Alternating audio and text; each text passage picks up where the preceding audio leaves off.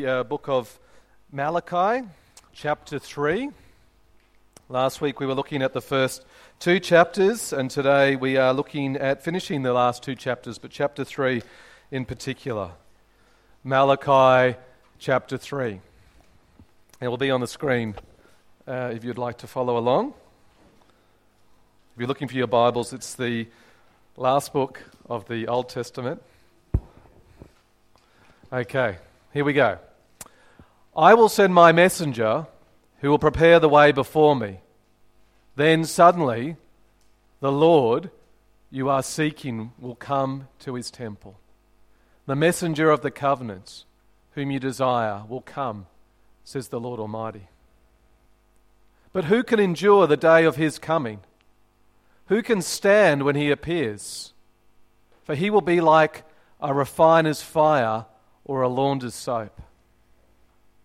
He will sit as a refiner and purifier of silver.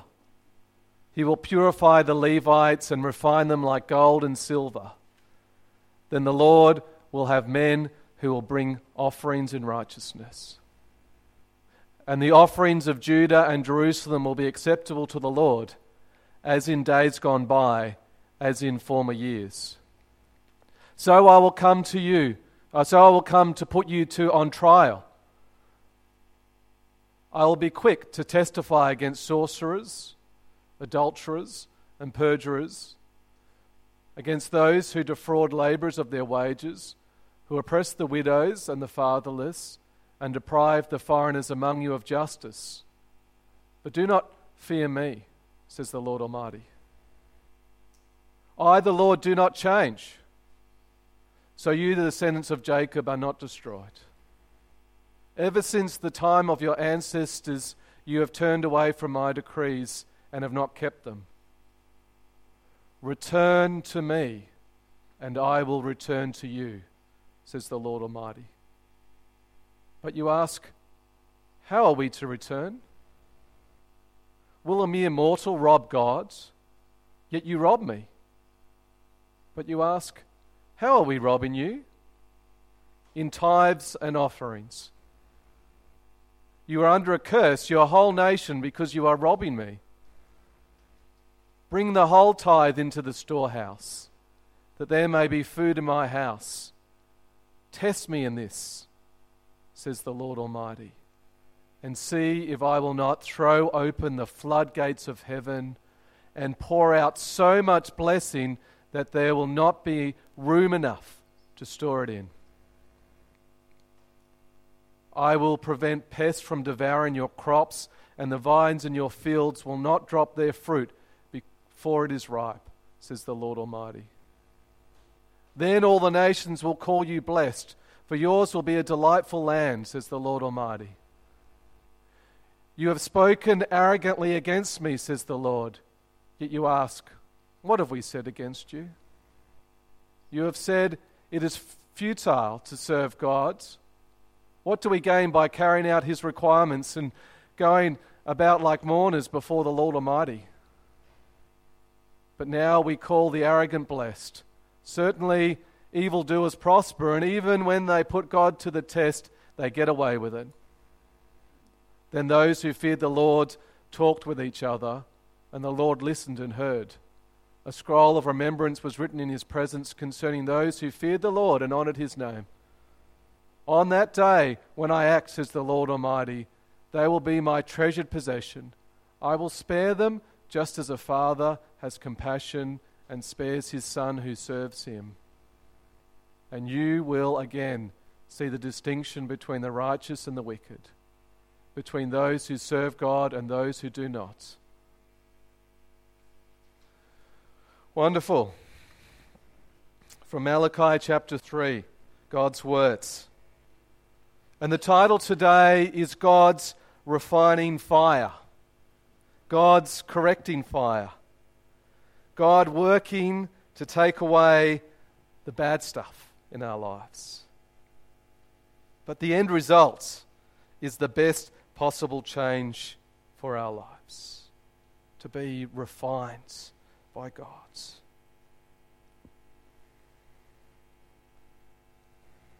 Feeling hot Anyone? It's summer. Maybe we're feeling a little bit hot at the moment. Maybe we're feeling a little bit hot after that Bible reading. Maybe we've got too close to a fire over the winter. And what happens when we get a bit close? Yeah, we get burnt. What happens if we drop something in the fire? It burns. Fires have a role in life, don't they? And what's fascinating is this picture we have in this passage at the start, and it runs even into chapter 4 this idea of a fire coming from God. A fire that's going to refine like silver would be refined or gold being refined. Just that heat that goes in to, to getting, getting gold to melt and being refined. What's the purpose of heating the gold up? What's the purpose? It's to try to get those impurities to, to the surface so they can be taken away and burnt off. You've got to heat it up to great heat. Anyone know what temperature you need to get gold to before it melts? It's a lot more than 100 degrees. You might get some water going at 100 degrees. Anyone want to have a guess? Yeah, a thousand's a good guess. Thousand's a bit high. One thousand sixty-four degrees.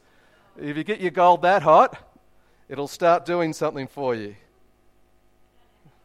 And what what uh, refiners do is they add some chemicals of some variety to it, to the impurities, and then they'll gather and they'll be able to skim it or they'll be able to burn off the top. And the results, it's good, isn't it? Refines pure golds. Not much good though, because pure gold's quite soft, but uh, it is considered more valuable. It's removed of the impurities, it's been purified, and that's the whole point of bringing up this whole topic of getting put on the fire. God's bringing a fire to his people. God working to purify, to refine his people, to take away the impurities amongst us. And we've already seen in the book of Malachi there are a lot of things that needed to be cleansed from the people. A lot of bad habits, a lot of immoral activity, a lot of stuff that was questionable. But God says He's going to work. And it's all going to come when the Lord comes. The Lord comes. Suddenly, it says, God's representative is going to come. And that, of course, is referring to the coming of the Lord Jesus. And who can stand on that day when Jesus returns? Was the comment given to the people in the day of Malachi. But the effect is going to be like a refiner's fire or a launder's soap. Just as fire purifies and gets rid of all the impurities, what does soap do? It cleans. It washes. We use soap all the time in our laundry. As it says there, it's about cleaning and making right, purifying.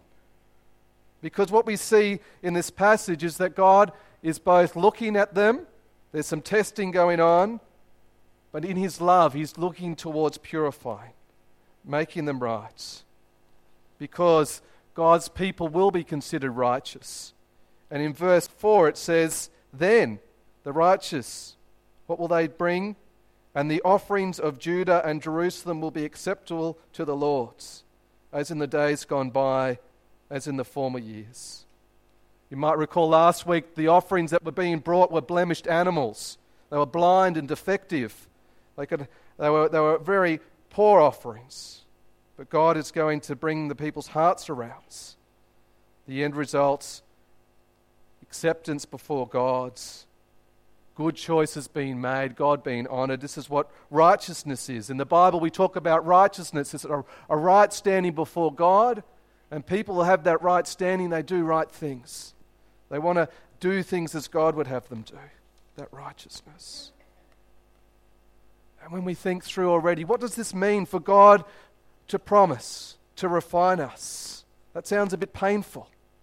I don't want to be refined. It sounds like I'm going to get burnt a bit in the process. But Jesus, of course, is the one that fulfilled this refining work. We've just had communion. It's about people who humble themselves before the cross, before Jesus, and the work of God purifies us, changes us for good. We find forgiveness, we find acceptance, we find God's help to change. We purify, are purified for the stuff in our lives that is not right. And it's true from the, when we first enter into uh, a relationship or getting to know God, there's this idea that we've got this stuff that is messy and needs to go. And so this is true of God purifying to take stuff away when we first become Christians and we first believe. But it's also true as life goes on that, that this stuff keeps coming into our lives, that we make these bad choices and, and stuff happens in our lives that we know we've done wrong. And so there's a purifying that goes on through the journey as well. So there's two elements to it the first, commitment, and then the ongoing journey. That's what refining's about. And today that's important because the reality is, is that I know we all need God's refining. We all need it. I need it. Because if we're left to our own ways, we just choose bad things. Look at humanity when it turns away from God's. We see wars, we see horrible situations greed and cruelty. We need God's promises upon us. And so we need His refining work. And so, of course, we look to the cross and we find that acceptance by God. And this is an important idea that we need to get right. If we want to be in heaven, if we want to be in a place where everything is perfect, then we need to be purified so that we can exist in heaven. We're not going to get up into to heaven and do horrible things, immoral activities. So that stuff needs to be purged from our lives. And we need God's help to do that. And there's another reality of, of wanting to be refined is because we want to be in God's blessing. We want to be under His promises. We want to be in that right standing. And if there's stuff in our life that's getting in the way, it needs to be taken away. It needs to be burnt off. And the reality is, is that God is glorified when stuff gets burnt away. Isn't it good to be able to witness to God when there's been something that's holding us back, that's, that's been uh, an issue in our life, and God takes it away and we can give glory to God? We're going to hear from Will later on today about some stuff that has been burned off in his life. He's going to give God the glory in his baptism. And I too can testify to the work of God in my life as He's burnt stuff away. It sounds horrible being under this fire of God, and yet it brings about radical change, which is for our goods. So the reality is, as it says there, we all need it, and I want it. I want God's refining work over my life. I want to witness to others. I want to grow in His ways, even if it's a bit painful. But the reality is, as I look back at the times that God's corrected me and worked, I want to say thank you to Him for that. I want to give him the glory for the change because it leads to eternal life. And so it comes back to the issue throughout these prophets we've been looking at at the end of the Old Testament. What was the key desire that God wanted from them? He wanted them to care about Him, to have a heart that was for Him. In verse 7, it's so clear. I bolded it to, to make it clear. What did God want? Return to me, and I'll return to you. They had selfish hearts, and God wants them to focus on Him, to have that reality check about where they were truly at with the Lord, and turn back and find His help. Because the picture we've seen throughout this book is that the Israelites at the time had hard hearts. They were selfish, wicked, immoral, and yet they claimed to be the people of God. And that's why this refining fire, this purifying is taking place. The priests were crooked, the people were behaving badly, things were pretty bleak. And yet God says He's going to make things right. There are warnings, and yet in this reading we had today, there are promises if people will only turn to God. Return to me, and I will return to you. It's about getting that heart set off the things of this world and onto God's. And He promises to come and to bless and to bring change. And one element that's talked about where they got it so wrong was in their tithing, their offerings to God.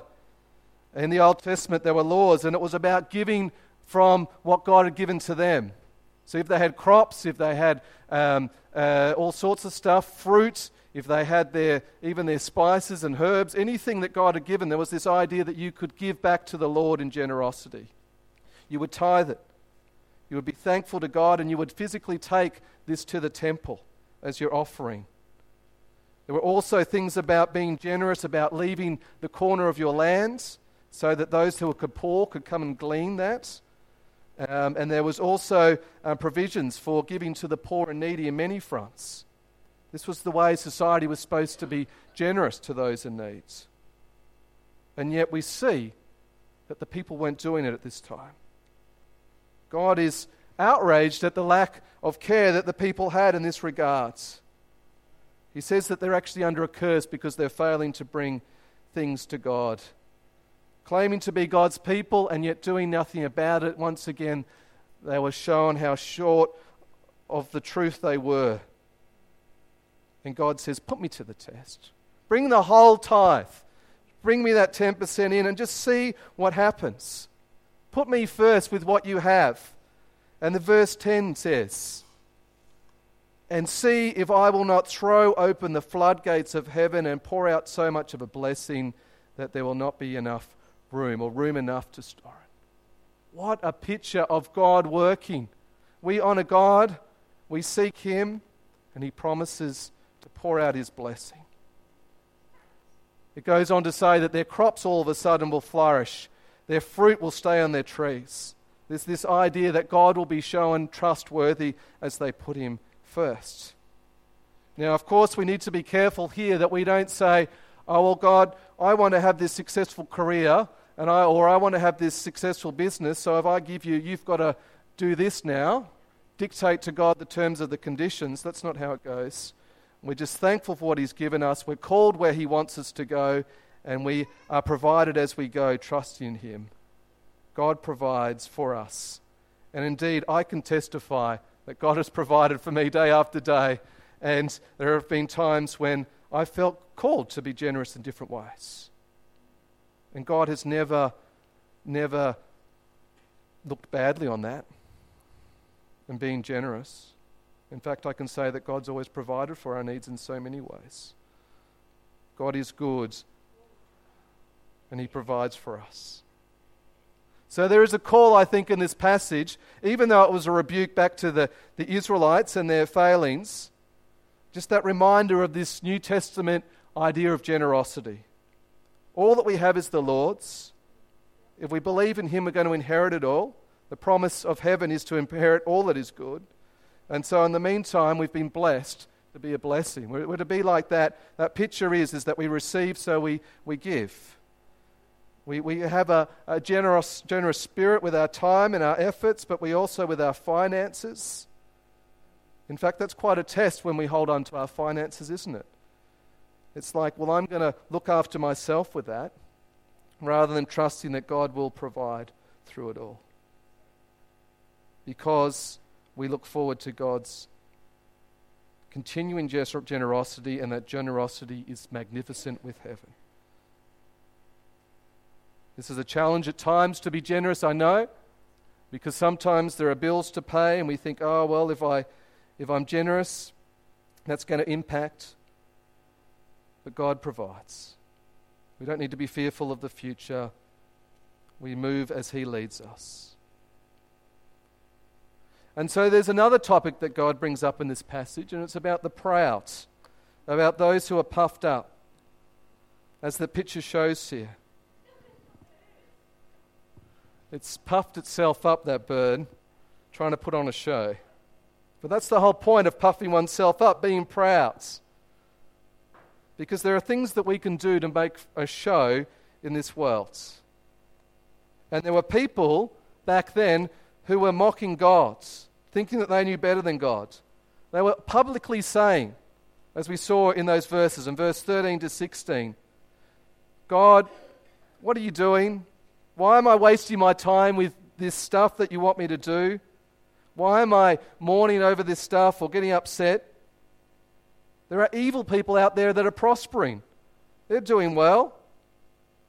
And so they start to, to doubt what they're doing before God and just call it a waste of time. But of course, God rebukes them. What are you thinking? Who are you to question what I'm doing. But then we say, well, what about today? That was the Israelites, the people of God. They were mocking God back then, so many of them, thinking they knew better. We say, well, let's look through some things. Our medical system. How often do we see God excluded from our medical system? How about in politics? How often is God included in politics? In education, there's often a push to remove God from our education system. So many proud people think they know better than God, don't need His help, think they know better. They think we don't need that God stuff. They push Him away. It's a reality today just as much as it was in God's people before. So, this book, in some ways, is quite bleak. This reality check the people were mucking up, they were making bad choices, they were failing time and time again. And you might think, well, is there any hope? Is there any hope? We said that, saw that God promised to send the Lord to assist, but also we see in verse towards the end of the reading this promise that God would keep faithful people despite of what was taking place. The nation was going backwards, but God said, No, good things will continue to happen under my blessing. On the day when I act, says the Lord Almighty, they will be my treasured possession. I will spare them just as a father has compassion and, spare, and spares his son who serves him. We see here a picture that faithfulness will continue. People of God will continue, and that's a huge encouragement when we look around and think, oh, this society is going downhill. Or so many people, my neighbors and, and people up the street, they don't care about anything to do with God's. It seems like everyone's put a negative spin on, on anything to do with Christianity. And so we maybe despair, but no. We are still God's treasured possession, those who believe. And we continue to wait in hope. We know that God always has a faithful group of people that remain. And He will not give up on His people. So there are amazing promises that come through this book for those that trust in the Lord's. And in chapter 4, we see that that picture of finding, that refining work, which is for God's faithful people, we see that it also can be a, a sign of judgments. In chapter 4, we see a picture of God burning up wickedness, a picture of judgment, a, a picture that God can still work to bring down those who are proud and who have turned away. And the picture we have is stubble being burnt up one that I'm sure many farmers would be familiar with. What happens when that stubble's burnt up? It's gone, it's just in the ground, a bit of ash, and then people come and trample on it. And that's exactly where chapter 4 is that God's refining fire, if all that comes and brings and finds is, is wickedness under God's judgment, then it leaves not much at all. It's quite a powerful imagery of, of God bringing his rightful response in his rightful time. Sometimes we fail to get the message that God is still a God that will judge. And we forget about that. Our society, in many ways, forgets about that. But for those who fear God, because chapter 4 is like a summary at the end, it's only very short, and I encourage you to read it. But those who fear God, they find healing as God works. There's this picture of this sun that comes up, the sun of righteousness, that has rays of healing. And people who find that find God's blessing. So while there is this picture, we see that trouble can come to those who are not near to God. We see a picture of healing for those who trust in God. So, these chapters of Malachi, Malachi 3 and 4, we see a call for people to turn to God.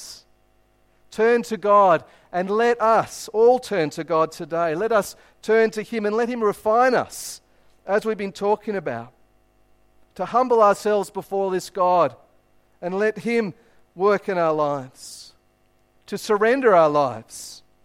Sometimes we don't like the concept of surrendering, of giving it all over, but imagine our lives fully surrendered to God's. What a place to be. Where God will mold us, transform us in His good ways. I'm looking forward to hearing from Will and how he's been reformed and changed and refined by the fire. And so I encourage you all to head down to the river in a little while uh, because God is good and He works to change us for His goodness. Let's open up our lives to God. Let's pray. Our Father, we acknowledge that you are good. We acknowledge that you have a refining fire. And Lord, we pray that you will refine us.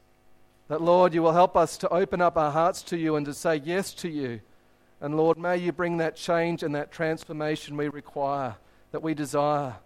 Because, Lord, we want to be in your blessing and in your good ways. And so we ask this in Jesus' name. Amen.